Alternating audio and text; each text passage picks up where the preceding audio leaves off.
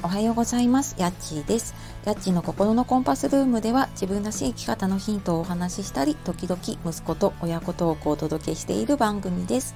本日も聞いてくださいましてありがとうございます。えー、いつもね、たくさん聞いてくださったり、いいね、コメント、えー、レターもね、ありがとうございます。えー、皆様いかがお過ごしでしょうか？もうあっという間にね1月も残りわずかになってきましたね。はい、えー、今日はですね何のためにフォロワー増やすのっていうお話をしていきたいと思います。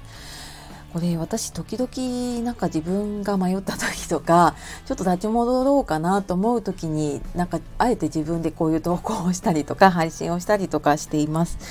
なんかねフォロワーさん SNS とかねいろんな発信配信やっていてあなんかフォロワー増えないなとか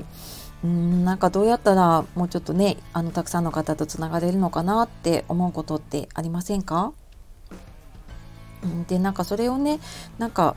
解決するっていうかにはそのタイトルでね言った何のためにフォロワー増やしてるのっていうのをちょっと自分に聞いてみるといいかなって思ってます。あの多分ねいろんな SNS とかえー、これ聞いてる方だと音声配信とかねやってる方も多いと思うんですけれどもねあのー、まずね目的が何なのかっていうところですよね。うん、あのどこかこうたどり着けないところがあるのに目的地を決めずに行ったらやっぱりたどり着けないのと同じでまず、えー、ね、始める時家を出る時にはね行き先を決めると思う思うので、うん、まずね自分が何のためにその SNS とかね発信とかをやっているのかっていうのをちょっと改めてね考えてみるといいなって思ってます。人によってねきっとうん人とのつながりが欲しいなっていう方もいればもうあのビジネスのために割り切ってやるっていう人もいればまあ、そこまでじゃないんだけれども、まあ、何かしら副業だったりとか副収入としてね収入につながればいいなって思う人も多いと思います。で私も何かしら収入になればいいなと思って始めたんだけれどもなんかよくよくやっぱり続けて、まあ、1年ぐらいかないろいろ続けていってみるとその例えばね音声配信にしても YouTube にしてもそうだけれどもそこの媒体だけで広告費だけでうーん、まあ、収入ね、その収入で生活ができるっていうのは、まあ、かなりレアというか かなりのトップに行かないと難しいですよね。じゃあ何が必要かなと思うとやっぱり自分のうん商品とかサービスとか売るものがないと結局 SNS で人数を増やして人を、ね、いろんな人に知ってもらったりいろんな人を集められたところで何も売るものがないっていう状態になっちゃうなっていうのをなんかこの1年かけて私もすごく学びました。で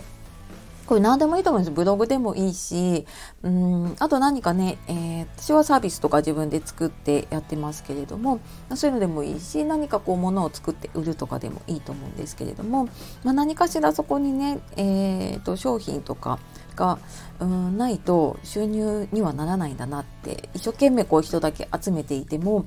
収入増えないなと思ったので SNS をやりながら、えー、自分の商品サービスをね作るっていうことを本当同時にやらないと、うん、あの何のためにやっているのかが分からなくなっちゃうなと思いました。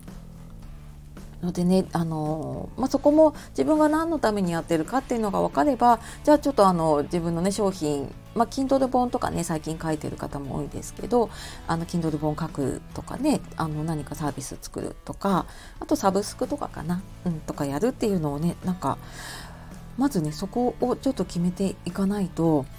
なんかただ単にこう数だけ増やしていくってなるとすごくね虚しくなってしまうかなと思います。であとはね私なんかあのネットだからっていうわけじゃなくリアルの世界と同じか、まあ、それ以上にねやっぱり丁寧に人と関わっていかないといけないなっていうのは思っています。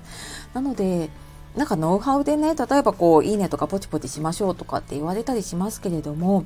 なんかそういうわけじゃなくて自分がやられて嬉しいことを相手にしてあげるっていう、まあ、ごくごく当たり前のことですよね。だかフォローされて嬉しければフォローするし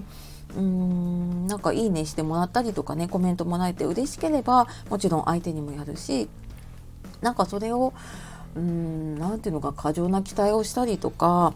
変になんかこう稼ぐためとかそういう風になってしまうとなんか本末転倒になっちゃうのでなんか自分がつながりたい人でなんかその人を喜ばせるためには何したらいいかなってすごい単純にね考えていくと、うん、自然に増えていくんじゃないかなっていうふうに思ってます。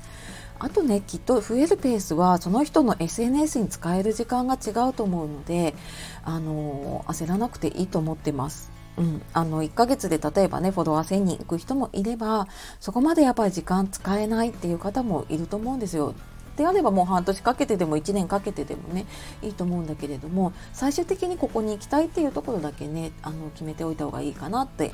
思ってます。はい、えー、そんな私もちょっと時々やっぱりね迷うのでと思って、はい、ちょっと改めてお話をさせていただきました。えー、本日も最後まで聞いてくださいましてありがとうございました。えー、素敵な一日をお過ごしください。やっちがお届けしました。さようなら、またね